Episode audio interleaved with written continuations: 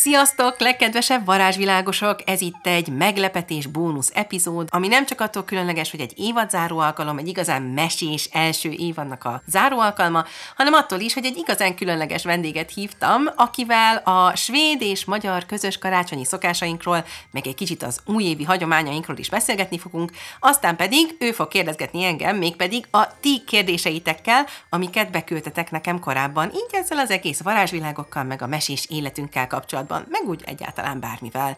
Úgyhogy, ahogy angolul mondanánk, without further ado, vagyis minden nemű csinadratta nélkül, de persze egy kicsit azzal is, szeretném köszönteni Gőbel Balázs Bazsi férjemet, aki nagyon kedvesen bevállalta, hogy egy kicsit uh, mesél nekünk magáról, úgyhogy kezdjük is ezzel. Szia, Bazsi! Hello, szia, sziasztok! Gondoltam, hogy azzal ütném fel így a labdát, hogy mesélj egy kicsit mondjuk mi az a három dolog, amit tudniuk kéne másoknak magadról. Szóval a három dolog, ami fontos eh, tudni rólam. Az egyik, nyilván már mindenki tudja, hogy három gyerek eh, apukája vagyok, de hogy számomra nagyon fontos ez a, az apukaság, az együttjátszás, az együtt összebújás, az ilyen együtt, együtt lenni a gyerekekkel, az számom, számomra nagyon-nagyon fontos. Ez az első dolog. Aztán a második dolog pedig az, hogy eh, szeretek eh, mélyebb dolgokról beszélgetni, meg olvasni, a harmadik dolog pedig uh, szeretem megélni a zenét, a, akár a, a dalírás, a, vagy csak zenélés, vagy együttzenélés, vagy a, akár a időnként a tánccal kapcsolatban. Ugye mi így is ismerkedtünk össze, hogy egyikünk egy zenekarban játszott, a másikunk meg egy másikban is volt egy közös pont, aki aztán összeismertetett bennünket. És például a mostani karácsonyunknak is ez volt szerintem az egyik fénypontja, amikor a fánál ültünk, és ott zenéltünk együtt, ugye? Ó, igen, az nagyon jó volt. A, sőt, aztán ugye, ugye itt van édesanyád, és uh, ő is mondta, hogy milyen jó volt a, együtt zenélni, és ő is akart aztán még másnap is, meg utána még egy napra rá. Uh, szóval igen, nagyon jó volt együtt zenélni, és azt egy kicsit várom is megint, hogy újra zenéljünk ott. A fa alatt az mindig olyan kózi. Igen, mert hogy, és akkor így teljesen természetes módon át navigálunk így igaziból a karácsonyi szokásainkra, mert hogy nálunk például ez az egyik ilyen hagyomány, hogy, vagy nem tudom, lehet, hogy azzal kéne kezdenünk, hogy elmeséljük az egész napot. Mert ugye, hogyha valaki esetleg ezt az epizódot hallgatja elsőre, tehát ugye mi Svédországban élünk, most már 11 éve, és ebből szerintem most az elmúlt három évben stabilan már itt karácsonyozunk, amióta már van egy külön kis faházikunk, ahol van terünk, ahol tudunk beszerezni karácsonyfát, meg ilyesmi. Úgyhogy mostanra így kialakított tartottunk hát, hát egy ilyen többnyire magyar karácsonyi szentestés napos december 24-ét, ilyen rítusok meg rituálék szempontjából, aminek egy fontos része valóban a, a zenélés is, amit hetekkel előtte már elkezdünk gyakorolni, ugye? Ó, mindenképp. Uh, nagyon, magyar tradíciókat tartunk itt, az biztos, mert mindenki más ahhoz, ugye Svédországban 24-én bekopogtat a Mikulás, és kiosztja az ajándékokat a gyerekeknek. Itt viszont ugye az angyalkák hozzák ami úgy kezdődik 24-én, hogy mindegyik gyerek teljesen a tülkön ül, és reggel hatkor felébred, hogy akkor ma este lesz szenteste, és akkor keljünk fel, és akkor jöjjenek az ajándékok, és akkor jó, akkor még pakoljunk is, de hogy csak jöjjön min- minél hamarabb az angyalok. Igen, igen. És akkor azt szoktuk csinálni, hogy napközben így pakolászunk, meg így még készülgetünk, meg így, hogy most már egyre nagyobbak a gyerkőcök, most már ők is így titokban készítenek ezt-azt néha. Nem viszik túlzásba, tegyük hozzá, de most már ilyen kis, nem tudom, a, a, a Benu fiunk, a hat éves, ők is varrogatott, így összeöltött egy kis karácsonyfadíszt mondjuk a, a cucunak, a kilenc éves lányunknak.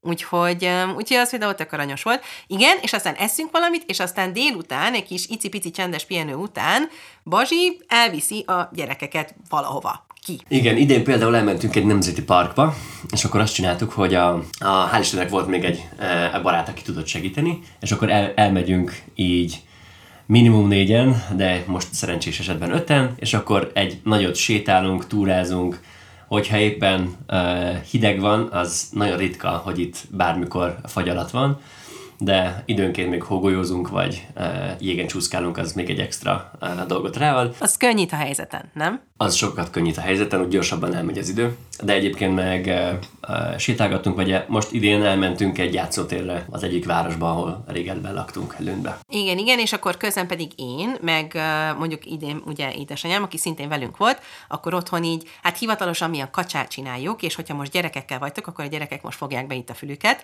mert hogy egyébként meg meg ugye feldíszítjük a fát, meg behozzuk az ajándékokat, meg ilyesmi, úgyhogy csupa-csupa karácsonyi izgiséget. És aztán megérkeztek, kicsit megfagyva, még akkor is, ha nincs fagypont alatt az idő. Na igen, minden, minden végtagunk addigra átfagyott, viszont mindenki annyira lelkes, hogy alig bír átöltözni, már nagyon uh, úgy ugrálnak, hogy mint a kis pöttyös labdák a, a, a falon, tehát nagyon-nagyon-nagyon szeretnek uh, akkor már az utolsó-utolsó utáni pillanatok vannak, utolsó előtti pillanatok, és akkor mindenki már nagyon-nagyon izgatott, gyorsan átöltözünk, és akkor megvárjuk, amíg csillingelnek az angyalok. Bezony, és akkor bemegyünk, és hát ugyanúgy, mint szerintem bárhol máshol egyébként egy ilyen magyarországi gyökerekkel rendelkező családban, akkor van csillagszórozás, meg rögtön elkezdik már, lenézik a szaloncukrot a fáról, komolyan mondom, pedig direkt oda készítettem valahányat az asztalra, de hát mindegy.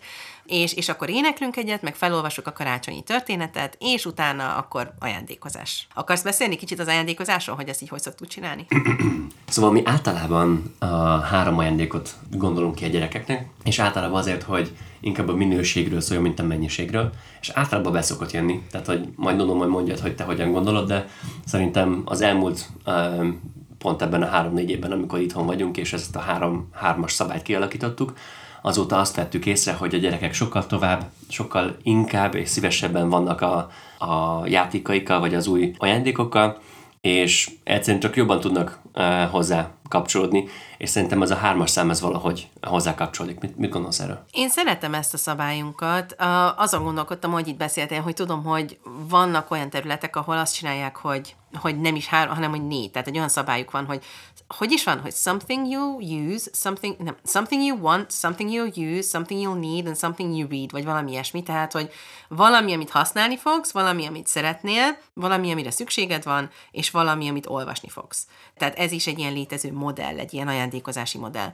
De hogy nálunk szerintem ez így eléggé jól bevált, és, és az, az, amit én szeretek ebben, különösen, hogy most már itt több gyerekünk van, az az, hogy tényleg nem a, nem, nem a, a, a belefektetett pénz mennyiségéről szól a dolog. Tehát, hogy például Samunak a kedvenc ajándéka a három és fél éves gyerekünknek idén, az gyakorlatilag egy házi gyurma készlet volt, amit Bazsi, te főztél össze előtte való este, ételszínezékkel, meg, tehát ez egy konkrét sólisz gyurma, amit, amit én tök jó ételszínezékkel, ilyen jó élénk színelet, meg minden, és Samu azóta is állandóan, én legnagyobb örömömre, mindenhol, szófán, szőnyegen, mindenhol, de hogy ezzel játszik.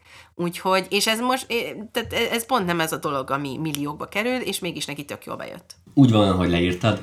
Nagy öröm volt elkészíteni, mert tudtam, hogy Samu nagyon szereti a, a gyurmát, és amikor előtte 23-án este ezt előkészítettem, akkor nagy várakozás volt bennem, és szerettem volna mindenképp, hogy jó legyen, a jó színeket találjam el, de aztán igaziból tudtam, hogy a végén úgyis minden egybe fog menni.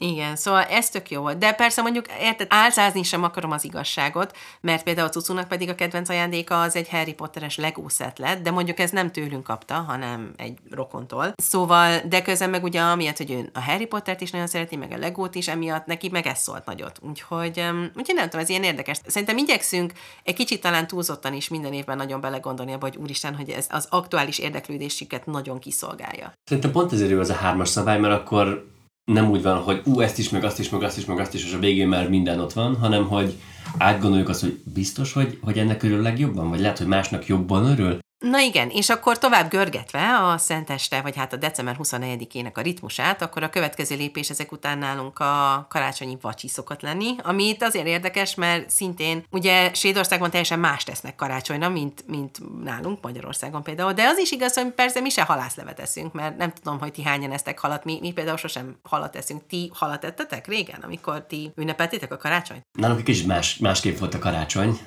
Mi nem a szűk családban, hanem inkább a nagy családban ünnepeltük és ott mindig volt kocsonya. Íh, azt nagyon utáltam.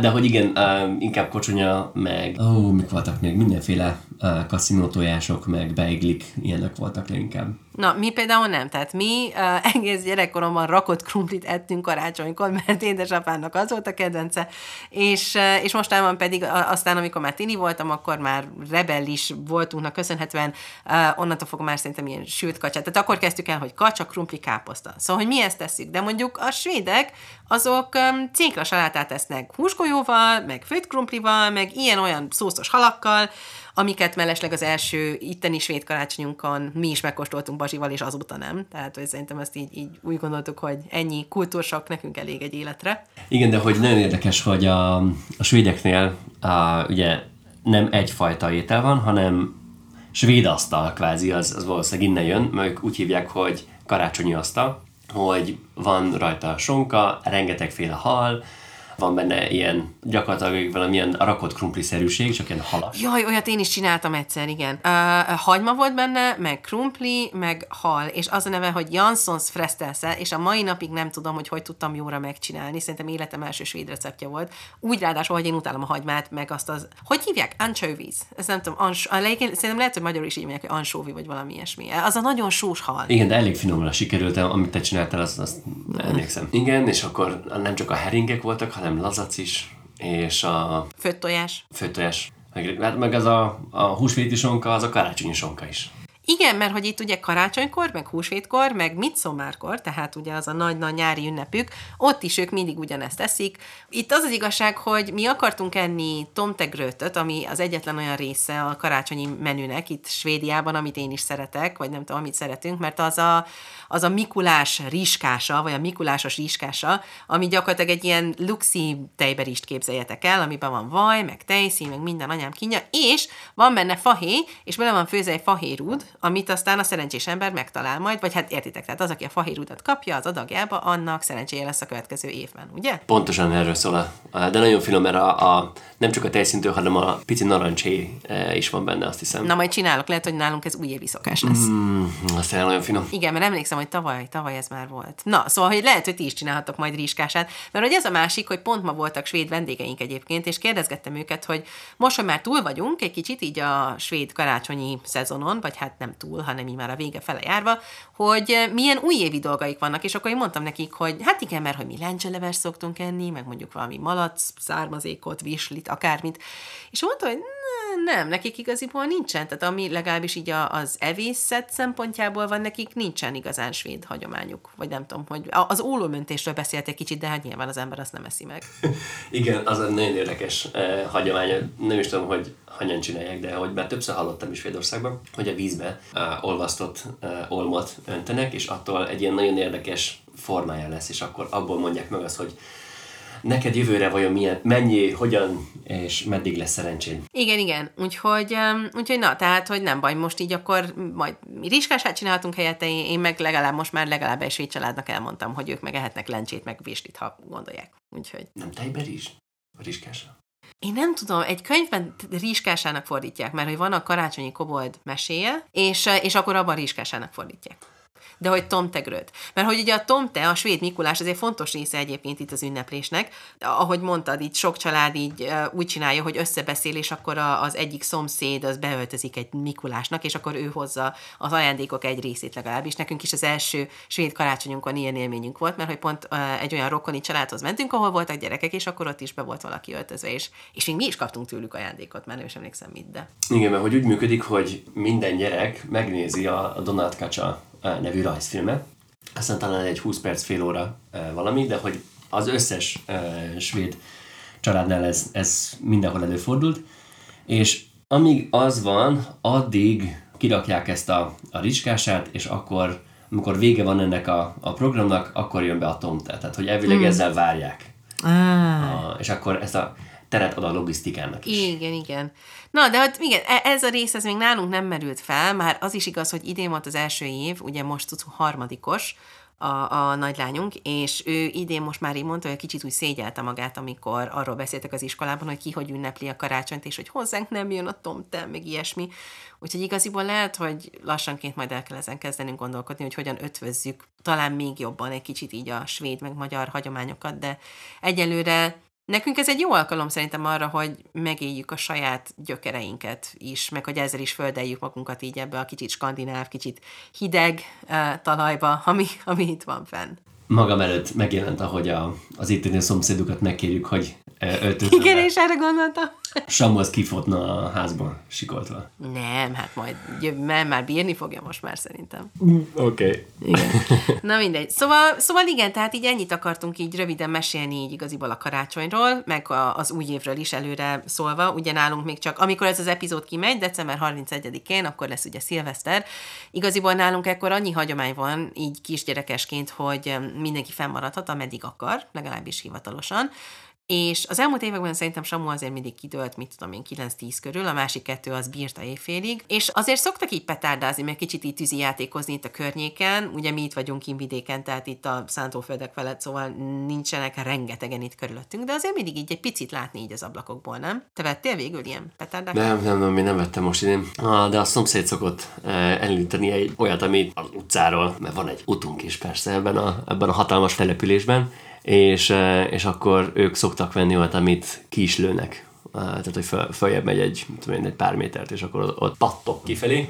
A ablakból szoktuk gondos biztonságból nézni. De amikor Lündbe laktunk, akkor tehát, hogy sokkal-sokkal több ilyen volt. Tehát, hogy a, mm. ott a Benú is, emlékszem, a Samu nagyon félt, de ott a Benú is, meg a Cucu sem volt olyan annyira bátor, mert tényleg eléggé ijesztő volt, pont ott voltunk a, a sportpálya mellett és ott már rengetegen, tehát sokkal többen jöttek, és sokkal nagyobb tűzjátékokkal. Igen, mondjuk nekem szerintem egyébként a kedvenc újévi ilyen tűzjátékos emlékem az az, amikor Katus barátnőnkkel, aki ugye a második meghívott vendég volt ide a varázsvilágokban, ő mesélt itt a meseműhelyükről, a Cerkahegyről, Szóval volt néhány év, amikor még a gyerkőcök kicsik voltak, amikor otthon töltöttük a karácsonyokat, és akkor meg hozzájuk mentünk át új évkor, és nekik pedig volt egy erkéjük, ahonnan be lehetett látni egy kicsit a Gellért hegyet, és akkor ott nagyon jó volt nézni a tűzijátékokat, és nem is volt olyan hangos, mert minden egy kicsit azért messzebb volt. Úgyhogy igen, óvatosan a tűzijátékokkal, meg a petárdákkal, már csak azért is, mert ugye sok kutyát teljesen kikészítenek. Emlékszem, hogy nekünk is igen, a családi kutyánkat nagyon megviselte. Úgyhogy hajrá. Na, de, de hogy egyébként meg nem tudom, én arra gondoltam, hogy idén bevethetnénk már néhány játék, játékot, most már tudunk társasozni, meg ilyesmi.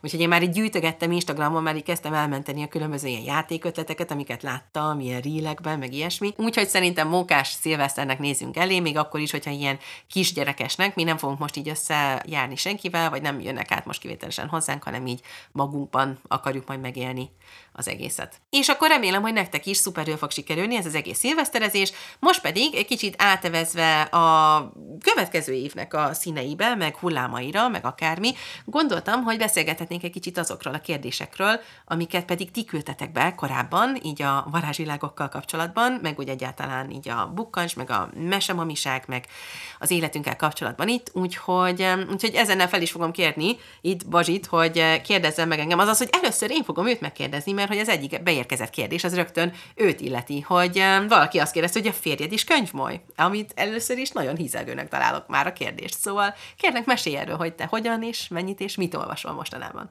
Szóval nem szoktam olyan gyakran olvasni, legalábbis nem olyan rendszeresen. A leginkább, amit uh, leggyakrabban szoktam olvasni, az a gyerekeknek a, az esti mese, azt nagyon szeretem.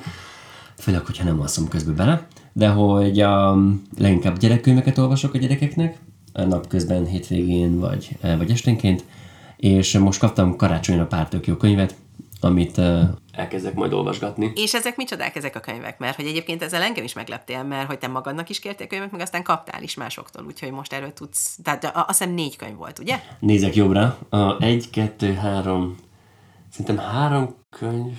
Igen, mert a negyedik az tőlem van. Az egy mesekönyv. A Neil Gaimannak van a Szerencsére a tej című könyve, ami ne, nem explicite neked szólt, hanem az egy olyan mesekönyv, ha még nem láttátok volna, amelyben az apa az egyik főszereplő, és, és ilyen nagyon gyönyörű, tehát szuper ilyen rajzok is vannak benne, meg minden, úgyhogy érdemes. Én a Róka úr és kompániától uh, szereztem be, és hát fú, nagyon kíváncsi vagyok rá, úgyhogy az, az lesz az egyik ilyen újra, vagy együtt olvasós gyerekkönyvetek hamarosan, legalábbis remélem. Igen, ez elég jól nézett ki, és akkor van még mellette uh, egy könyv, amit kaptam, egy, egy ilyen fantasy könyv, most mindenkinek a címét szeretnéd tudni? Nem kell a címét, de hogy kaptál egy ilyen vaskos fantasy könyvet, aminek ugye fekete a lap széle is ráadásul. Tehát az. úgy néz ki egy kicsit, mint egy sátánista kódex, de nagyon, de nagyon jól néz ki, nagyon izgalmas. Igen, igen, az jól néz ki, az nagyon, tehát nagyon kíváncsi hogy ez mi lesz, de hogy van még egy olyan, ami inkább egy, ez nem egy fikció, hanem az a highly sensitive person, vagy valami hasonló, és annak a... a... Ami ugye magyarul a túlérzékenységről szól, ugye? Tehát, hogy a, a hiperérzékenység túlérzékeny. Inkább hiperérzékeny, mint túlérzékeny. De hogy egy olyan könyv, ami arról szól, aztán a, a van egy olyan, hogy The 40 Rules of Love, ami a szerelem 40 szabálya. Vagy szerelem vagy szeretet? Szeretet. Szeretet 40 szabálya valószínűleg. És uh, az egy ilyen, inkább ilyen filozofikusabb könyv, és uh, van még egy. Nem, ez volt, mert, mert volt a Neil Gaiman, volt a, a fantasy, volt a foci, tehát volt a Rumi könyv, a, a, a 40 uh, szabály, és volt a, a hiperérzékenység. Bocsánat, kb. ennyire működik az agyunk jelenleg. Így a karácsonyi szünet a derekán. Igen, jó, jó kis playdate vagyok túl. Igen. Futkorozás. Na, de hogy igen, szóval van ez a négy. És például most ugye rögtön a, a 40 szabályt kezdted el olvasni. Igen, az fogott meg leginkább, mert az a, ha jól gondolom, akkor az a, a legmélyebb. Ahogy mondtam az elején, hogy szeretek mélyebb témákról beszélgetni, vagy olvasni, ez, ez pont arról szól, és akkor ez most nagyon kíváncsi vagyok. Ez például egyébként tök érdekes, mert én meg úgy érzem, hogy az elmúlt években, amióta így besűrűsödött az életünk, én pont, hogy nem az annyira mély olvasmányok felé hajlok magamtól, hanem hogy sokkal inkább a könnyedebbek, mert hogy akkor azokba pont, hogy nem kell annyira beleérezni, és nekem meg most nincs annyira sok felesleges energiám emiatt, úgyhogy, majd hogy nem emiatt, hanem hogy nincs annyira sok felesleges energiám, meg agykapacitásom, ami egyébként hülyeség, mert néha pont ezért jó egy mély könyv, amit tökre be tud húzni, úgyhogy ez például az egyik ilyen újévi fogadalmam, hogy nekem is, hogy több mélyebb könyvet olvasni, több igazi irodalmat, már ha van ilyen. Na, de akkor vissza a kérdésekhez, tehát akkor te ennyit olvasol. Én egyébként, tehát a Bazsi ilyen szó, hogy őt be tudják húzni a könyvek, ebből az értelemben biztosan könyvmajnak mondanám, de valóban meg kell találni azokat a könyveket, amelyeket aztán be lehet suvasztani így az életünkbe a gyerekkönyvek mellett. Az igazi könyvektől majd tudok lenni, ez a jó válasz rá. Igen. Akkor, következő kérdés. Idén kezdtünk hosszabb történeteket olvasni, és például a Rumini teljesen berántotta a gyerekeket. De éppen a, a most olvasott és nem mellesleg ajánlásodra beszerzett Zsája hercegnő is. Nálatok milyen hosszabb, de még 6-7 éveseknek való könyvek voltak a nyerők? Most próbálunk így visszagondolni, mert az az igazság, hogy nálunk most az elmúlt évben eléggé konkrét Harry Potter korszak van, annak minden előnyével, számos sok-sok előnyével, és néhány hátrányával, és az egyik hátránya mindenképp ez, hogy vagy egy nehéz ebből a világból kilépni, nehezen tudom meggyőzni most itt a két nagyobb gyerkőcöt, tehát a 9 meg a 6 évest, hogy, hogy mást is olvassunk ugye, amit a 9 éves olvas, az mindig a legmenőbb, és emiatt a 6 éves Benú is mindig azt akarja. Tegnap például megint Harry Pottert olvastunk. Szóval ezek mellett például vannak a Stuart Horton könyvek, amik tökre jók, azokat tökre tudom ajánlani, azok is ilyen hosszabbak, de közben meg rövidebb fejezetekből állnak. Szóval már túl vannak azon a szinten, amit mondjuk így kezdő olvasóknak mondanak, mert ugye, ha jól értem, felolvasni gondoljátok ezeket a könyveket, és nem, nem magatokban olvasni. Szóval ezeket mi is kaptuk, a Stuart Horton könyveket, ezek szerintem tök jók. Illetve ugye igen, ott vannak a Sája hercegnők, meg mik vannak még? Szerintem... Ami inkább szöveges? Tehát ami, ami inkább szöveges, és behúzta őket. Ez az óriás kört, ez már nem mondanád. Nem, az óriás körte az, az azért már az, az valahol szerintem nagyon egyen ott billeg a képregény és a szöveges könyv között, de hát az egy ilyen vizuális élmény is, úgyhogy ha azt nem olvastátok, nekünk az az idei év egyik nagy sztárja, a, hihetetlen, a történet a hihetetlen óriás körtéről, azt hiszem ez a hivatalos címe. De nem, most nem arra gondolok, hanem nem tudom, tehát mondom, nekem ez a Stuart Horton, ez egy szimpatikus volt. Vannak, tudom, vannak ez a, a, a egy ropi naplója például, ezt tudom, hogy mindenki ajánlja, mi még nem olvastuk el, Engem egy kicsit taszít az angol címe, az, hogy Diary of a Wimpy Kid. Én értem, hogy ezt kedvesen mondják. A Wimpy az egy nem annyira kedves, tehát kedves, de nem annyira kedves szó arra, hogy kicsit ilyen loser. Az egy ropi naplója az határozottan egy kedvesebb megfogalmazás pont emiatt, de hogy, hogy akkor emiatt ez így engem annyira nem vonz. De az, ami még egyébként bejött nálunk, az, és ráadásul eléggé kurrens, az a karácsonyi malac, mert az is egy tök ilyen fejezetes könyv, ugye J.K. Rowling-tól, tehát az is jó, meg az Ikabog, Rowlingnak van még egy könyve, most annyira hülyeség, hogy csak Rowlingot emlegetek, nyilván van egy csomó magyar is. Múltkor említettél valamit, hogy a, um, a valami karácsonyi világok? amikor én rövidet Ja, karácsony a világ körül. Igen, azt hiszem. Igen, karácsony a világ körül, az egy mm, friss megjelenés. Na, az például tök jó, mert az is olyan kicsit ilyen fejezetes szerkezet, de mondjuk ott különálló mesék vannak a fejezetekben, de igen, nálunk az is most nagyot szólt, különösen a japános fejezet, meg ilyesmi, úgyhogy, úgyhogy igen, az is például jó lehet esetleg. Na, hát akkor menjünk is tovább. Van egy ilyen kérdés, hogy engem az érdekel nagyon, hogy tervezel-e mesekönyv kiadást, és ha igen, mi a te utad ebben? Ó, én abszolút tervezek. E, ez a 2024-es évemnek az egyik nagy álma, vagy célkitűzése, vagy nevezzük, aminek akarjuk. Az biztos, hogy nehéz, ami a praktikus oldalát illeti, nehéz, mert um, ugye a gazdasági válság meg a papírválság miatt én úgy vettem észre, hogy a gyerekkönyvkiadók nem annyira vállalnak be most új szerzőket, de persze lehet, hogy csak én nem írtam még meg a tökéletes kéziratot hozzá.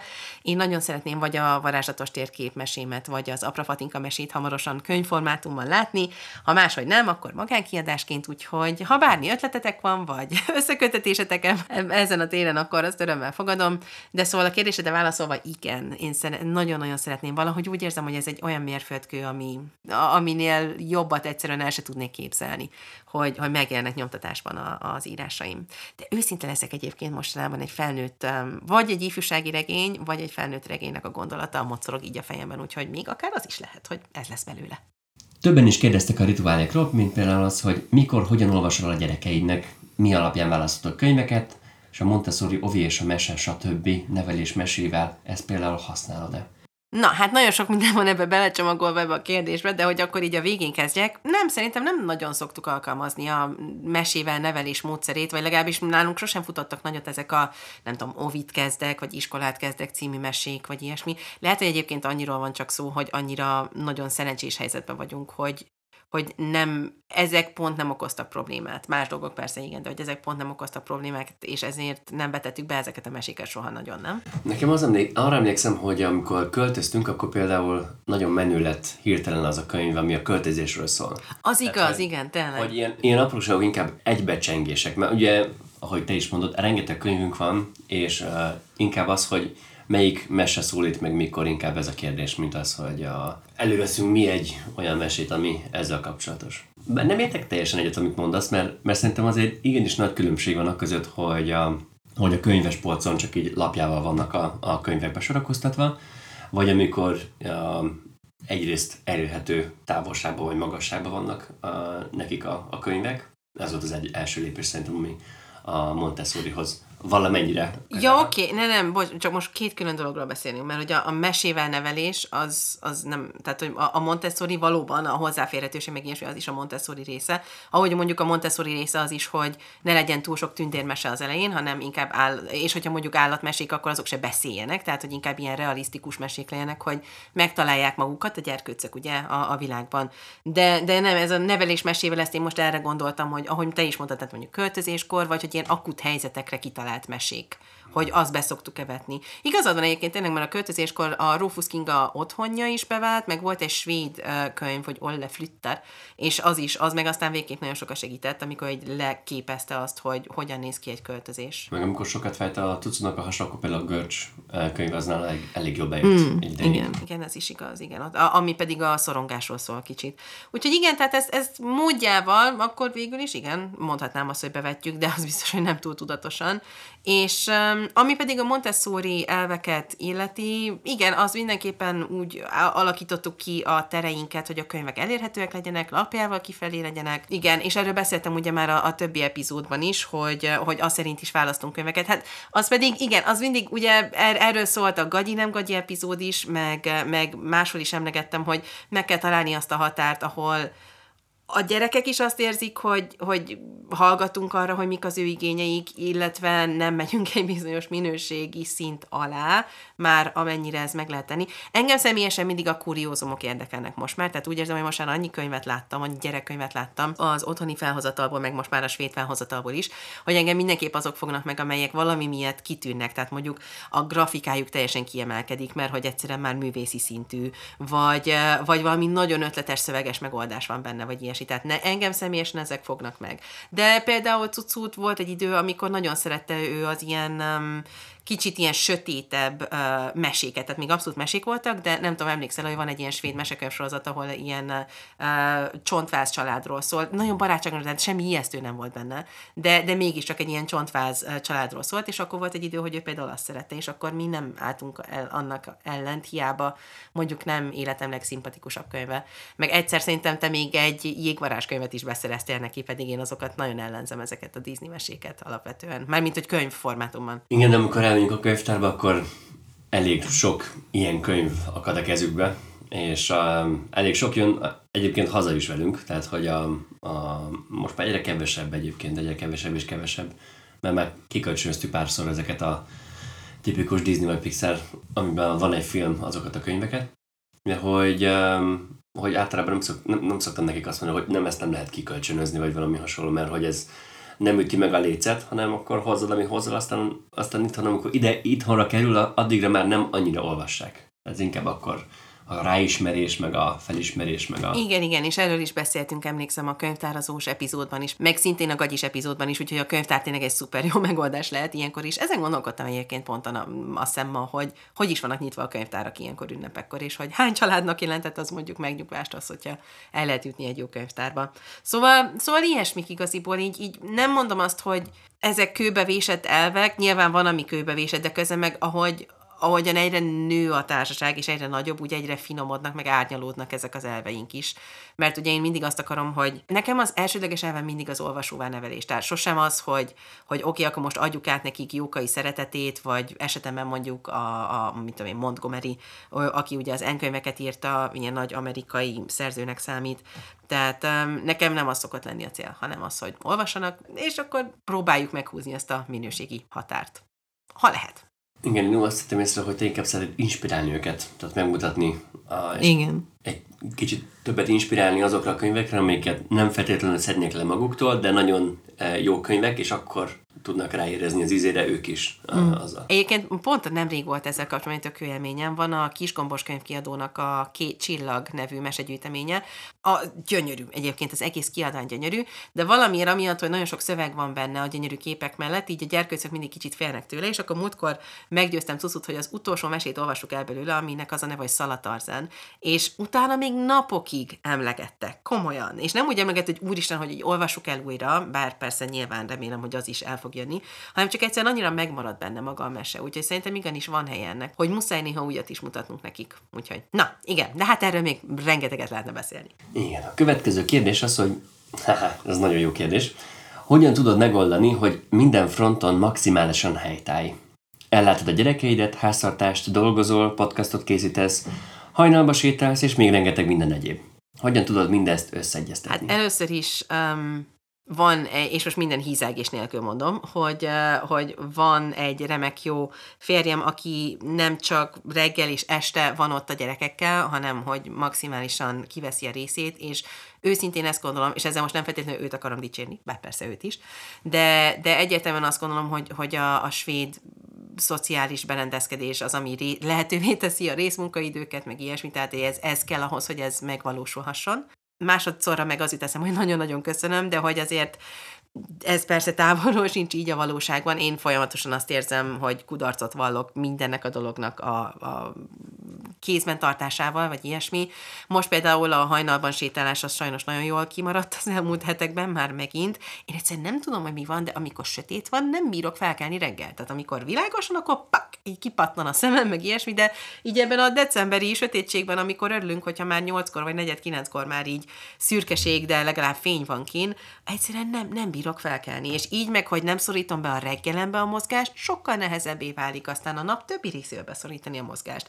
De persze minden más is így van. Szóval um, ez, ez az elmúlt fél év nehéz volt így egyensúlyozni mindennel, és nagyon örülök, hogy ez kívülről nem így tűnt, de, de a valóság az az. Amiről persze pont Bazsi tudna többet mesélni, aki kívülről látta meg, asszisztálta az egészet, a, a valóság az az, hogy azért nem, nem megy ez mindig, sőt, általában nem megy annyira jól. De hát igyekszik az ember, és ez is az egyik elhatározásom jövőre, hogy sokkal jobb balanszot kell találnom mindezeknek a dolgoknak a levegőben tartásával kapcsolatban, hogy hát ha, hát lehetne egy kicsit jobban is csinálni. Igen, de szerintem nagyon sokat melegtettél azért, hogy ezeket menedzsel, de amikor látom mindig a terveződőt, hogy éppen mit, miket tervezel a hétre vagy a hónapra előre, azért ott eléggé tele van minden táblázva talán pont ezért maradnak ki pont azok a dolgok, amiket te nagyon szeretsz, amikor csak leülsz és csak rajzolgatsz, vagy valami eszedbe jut valami gondolat, és azt megfogalmazd egy kisebb fejezetbe, vagy egy kisebb könyvbe, vagy valami hasonlóba. Igen, képzétek el, hogy a kedvenc ajándékom idén, amit magam, én adtam magamnak, azok akvarel voltak. Én vettem azt hiszem 8 darabot, és annyira szeretem őket, és tegnap leültem, és kicsit csatírozgattam velük, de csak, az, csak a színeket, meg csak megnézni, hogy a víz hogy fog velük, és olyan jó élmény volt, úgyhogy igen, határozottan remélem, hogy erre is több tér, meg nem tudom, idő lehetőség lesz 2024-ben. A következő nem igazán egy kérdés, inkább egy megerősítés Jelenleg nem jut eszembe semmi, de hálás vagyok nagyon, hogy megismertem az Insta oldaladat, és sok-sok csodálatos könyveket és bejegyzéseket. Látva, olvasva megerősítetted bennem azt, hogy én is ilyen szépségekkel akarom a gyerkőceimet nevelni. Csak így tovább, hála érted és a munkádért, idődért, amit a podcastekbe, hírlevelekbe fektetsz. Köszönöm. Hát, hát ezért csinálom, úgyhogy most ezzel nagyon megmelengetted a szívemet, és nagyon-nagyon köszönöm. És, és pont ezt szeretném csinálni továbbra is, meg pont ezért csinálom. Úgyhogy nagyon-nagyon nagy ölelést küldök ezért az üzenetért.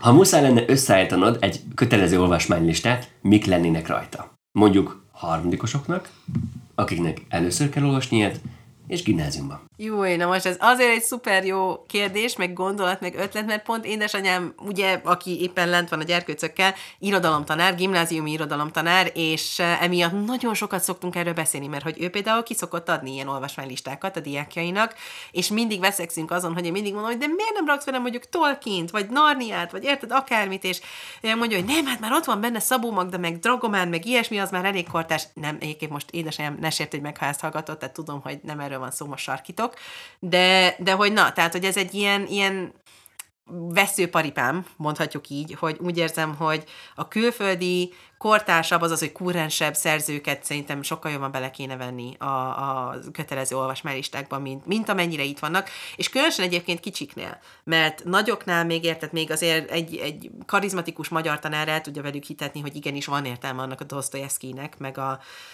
mit tudom én, akár még jókait is le tudja nyomni a torkukon, meg ilyesmi, tehát hogy, hogy van, van ennek tere.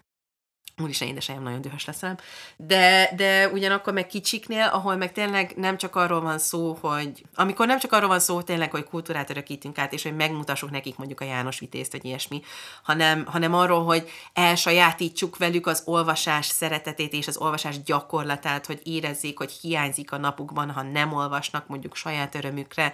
Miközben ezért ez annyira nehéz, nekem is egy harmadikos gyerekem van, tehát így, így látom, hogy mi minden tölti be az ő életét, és mondjuk ha Harry Potter történetesen nem egy ilyen hatalmas nagy világ lenne, amiben már nem csak a könyvek tartoznak, hanem a filmek, a játékok, a ruhák, a tatata, akkor lehet, hogy őt se ennyire venné be, tehát ott biztos, hogy ez a szubkulturális eleme is egy erős vonzereje az egésznek, nem csak a könyv maga. No, de mindegy, szóval zárójelbe zárva. Szóval, hogy mik lennének rajta? Hát mondjuk nem tudom, te mit olvastál volna szívesen gimisként? hogyha be, rajta lett volna a kötelező listákon. Tudom, hogy te utáltad a kötelezőket. Igen, rossz ember kérdezel, ugyanis én a, a gimnáziumban, a, még, még az általános iskolában csak, csak, de a gimnáziumban nem volt nagyon jó e, tapasztalatom vagy élményem az irodalomórákkal kapcsolatban. Leginkább a kötelező az, ami, az a szó, ami nálam kiverte a biztosítékot, és minden, ami kötelező volt, azt én utáltam olvasni, és ez a számomra kínzás volt.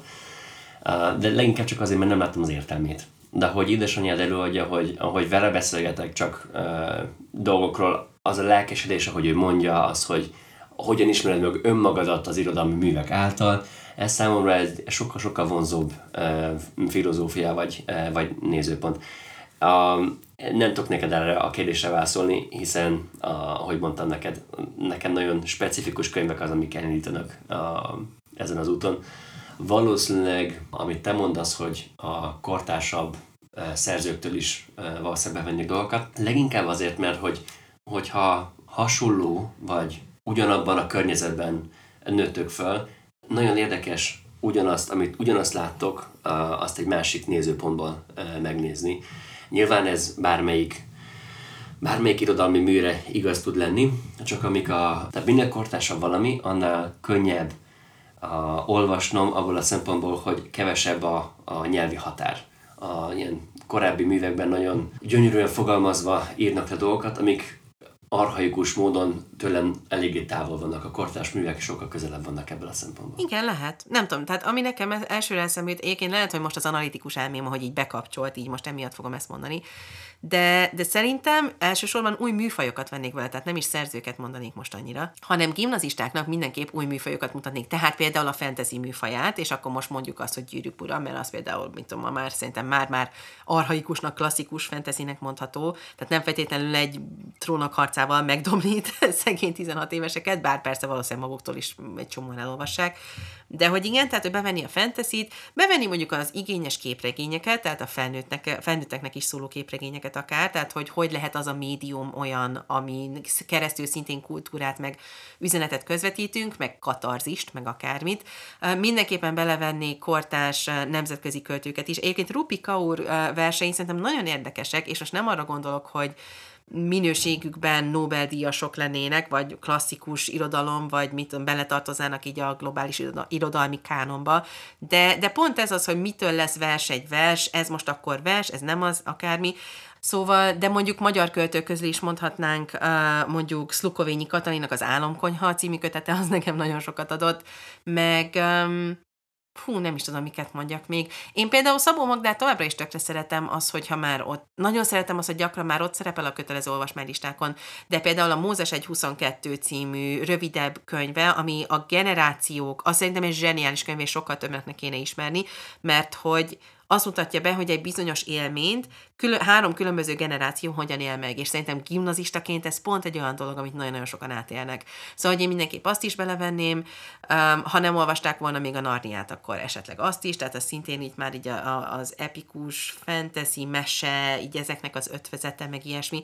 És aztán én simán belevennék a memoárt, meg ilyen non-fiction, tehát hogy nem, nem regényeket is, hanem ilyen, ilyen életszerűbb uh, nem életszerűbb, hogy mondjam ezt másképp. Tehát mit tudom én, akár ilyen uh, eszégyűjteményeket, vagy memoárokat, vagy ilyesmi, mert nekem például azok is nagyon sokat adtak, és műfajilag is szerintem nagyon érdekes lenne. Szóval Esetleg azt, hogyha valaki most hallgat itt, aki irodalomtanár és éppen keresi a következő fél évének a programját, én tökre el tudnám azt is képzelni, hogy kötelező helyet kiadnék egy ilyen műfajlistát, hogy mindegyikből olvassanak egyet. Tehát olvassanak egy eszégyűjteményt, egy memoárt, egy képregényt, egy fantasy egy izé, akármit, és így Szerintem az nagyon érdekes lehetne.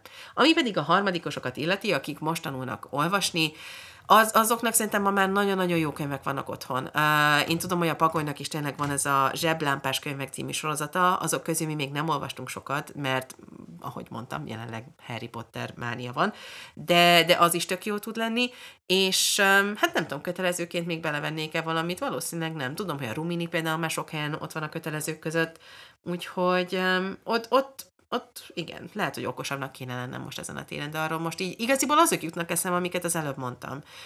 Amik a, a más, amit valaki másnak a kérdésére az előbb mondtunk, hogy szintén a, a Stuart Horton, van egy 13. Warren nevű sorozat, az a Vivandrától például. Egy kis harisnyás pipi szerintem mindig jól lehet. Meg őszinte leszek nekem a régi kedvenceink, mint az Erik Kessner könyvek, meg a két Lotti, meg ezek nekem ezek is tökre beváltak. Tudom, hogy ma már kicsit avitnak számíthatnak, de nekem ezek régen annyit jelentettek, hogy én igazából még akár azt is beleraknám, csak jóval nehezebb átnyomni a társaságon, tehát már Cucu se hajlandó kinyitni a két Lottit, pedig én már legalább négyszer mondtam neki, hogy milyen szuper. Na, például a gimnáziumban, ami az a Young Adults, nem tudom, hogy mi a magyar... Uh, a Twilight és társai? Igen, Vagy a disztópiák?